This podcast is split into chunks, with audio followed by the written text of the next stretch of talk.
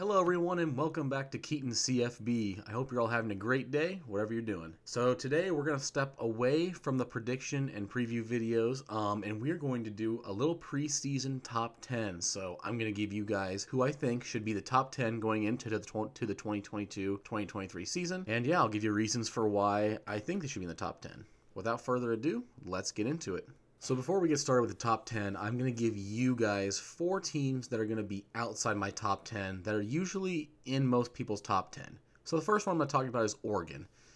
And Oregon's probably 11 or 12 for me, just right outside the cut. Um, for me, I didn't put Oregon in my top 10 because they did lose their head coach over the offseason. Um, Mario Cristobal went to Miami. Um, for me, just kind of losing that that head coach um, just kind of worries me if Oregon's going to be able to um, keep up with the success they've had over the years. Um, I think they're still going to do well, but I just don't think they deserve to be in the top 10. The next team um, is Clemson. Once again, I think a team that's just right there outside. Um, Clemson obviously had um, a quote unquote down year for themselves, going uh, 9 and 3, uh, maybe 10 and 3 after their bowl game. a three loss season for them just isn't great. And um, their quarterback, uh, DJ Ukulele, whatever, however you say it, he he just still isn't really to me an elite quarterback, and he's still their starter. So I'm still a little concerned with that. So for me, they they fall right outside the top ten.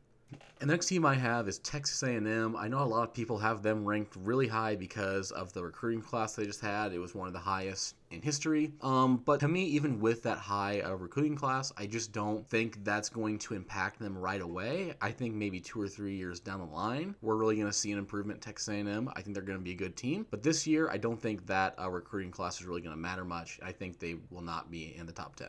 And finally, the last one is going to be USC. Um, clearly, a very um, highly rated team, getting uh, Lincoln Riley, uh, Caleb Williams.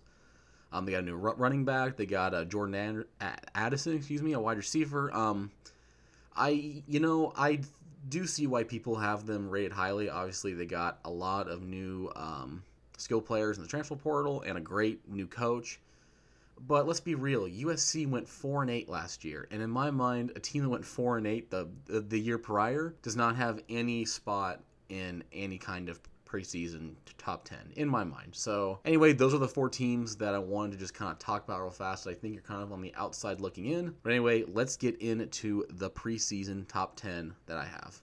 All right, starting in at number 10 for my preseason poll, I have Cincinnati. Now, I don't think Cincinnati is going to be um, a playoff team like they were last year. Um, obviously, a really good year for Cincinnati last year, going uh, 13 and 0 and making it to the college football playoffs, where they uh, ultimately lost to Alabama in the first round. Um, I, I, I, still think um, Cincinnati is going to be a good team. I mean, they are to turn a, a decent amount of starters. They lost uh, quite a bit um, to the NFL draft, but they brought in some guys from the uh, transfer portal. Um, for example, running back, uh, Corey Kiner from LSU. He's going to Cincinnati. Um, I still think they bring in a lot of talent, and I think that's why, in my mind, they're the number 10 team. Coming in at number 9, um, I have Oklahoma. Um, I really debated whether I should put Oklahoma in my top 10 or not. Um, obviously, lost uh, Lincoln Riley, lost uh, Caleb Williams, lost Spencer Rattler.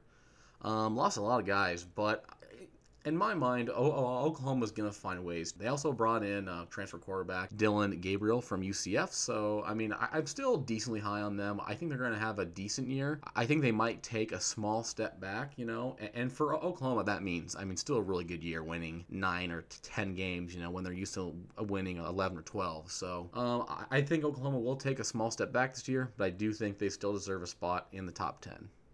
All right, coming in at number eight, I have Oklahoma's in state rival, Oklahoma State. Oklahoma State had a fantastic year last season, going um, around 11 and 2, something like that. Um, made it into the um, Big 12 championship game, where they had a chance to go to the college football playoff and lost to Baylor in the championship game. I really do think Oklahoma State's going to be a good team again. I feel like they're always kind of one of the top teams in, in the Big 12, and I think that's going to happen again this year. So I've got Oklahoma State at number eight. All right, coming in at number seven, um, we have a team that had a really good year last year that kind of just uh, came out of nowhere, and that's Utah.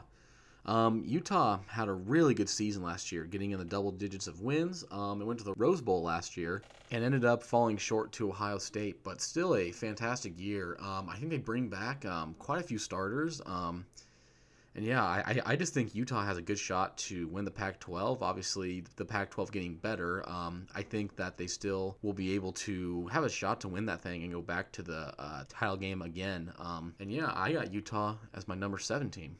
At number six, uh, I'm a little worried about this pick. Don't know if it's going to be a good one, but this one's going to be Notre Dame. And the reason I say I don't know if this pick is going to be good is Notre Dame just lost their head coach, obviously. Um, Brian Kelly um, went to LSU. Um, and I'm just a little concerned with Notre Dame. Um, obviously, Notre Dame plays a pretty good schedule every year, plays a lot of um, ACC, Pac 12, and Big Ten teams throughout the year. Um, so it'll be interesting to see kind of where Notre Dame goes from here. I, I think they still bring back a lot lot of talent. Um, didn't lose a ton from last year's team, um, and, and, obviously a great new head coach. Um, I'm just a little concerned about where they're going to go from here. Um, clearly, they play Ohio State week one, so I think we'll learn a lot about Notre Dame in that game. But right now, I've got Notre Dame at number six.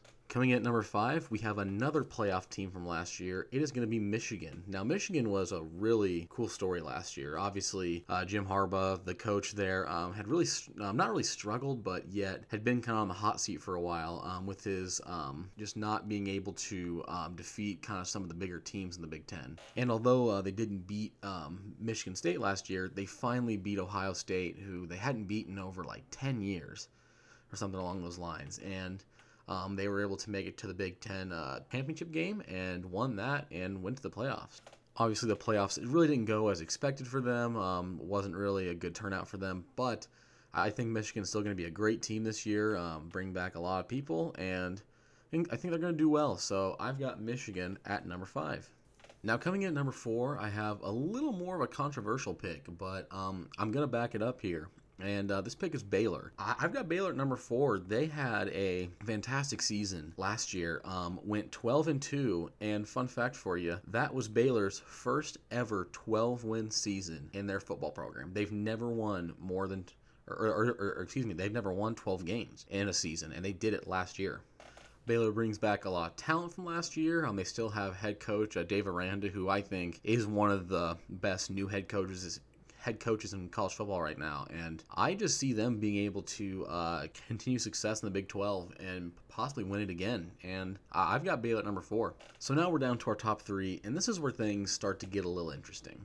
If you know anything about, college football, um, the top three teams are pretty simple as to who the top three are going to be. Um, now, the order of them is kind of a debatable topic, but you most um, preseason top 25s are going to have the same three teams, just in a different order. So coming at number three for me, um, I have Georgia.